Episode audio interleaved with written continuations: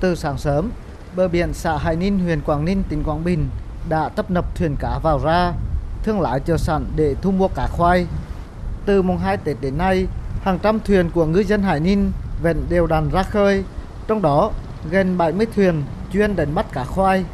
Trung bình mỗi ngày, một thuyền có thể đánh bắt từ 2 đến 3 tà cá khoai, có thời điểm trúng từ 4 đến 5 tà. Cá khoai thường đi theo luồng gần bờ, rất thuận lợi cho ngư dân đánh bắt. Cá khoai được mua được giá, thương lái thu mua ngay tại bờ biển với giá 170 đến 200 nghìn đồng một cân. Sau vụ cá khoai, ngư dân sẽ tiếp tục đến bắt vụ cá trích, cá cơm. Ông Nguyễn Văn Bình ở thôn Tân Đình, xã Hải Ninh, huyện Quảng Ninh, tỉnh Quảng Bình cho biết.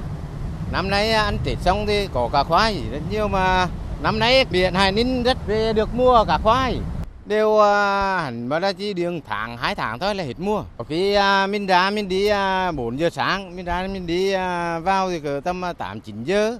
Có khi trúng thì à, được 5 7 yến ta. Bán được à, 12 triệu. Ra thì vài yến chắc là cá khoai là có tiền nhiều hơn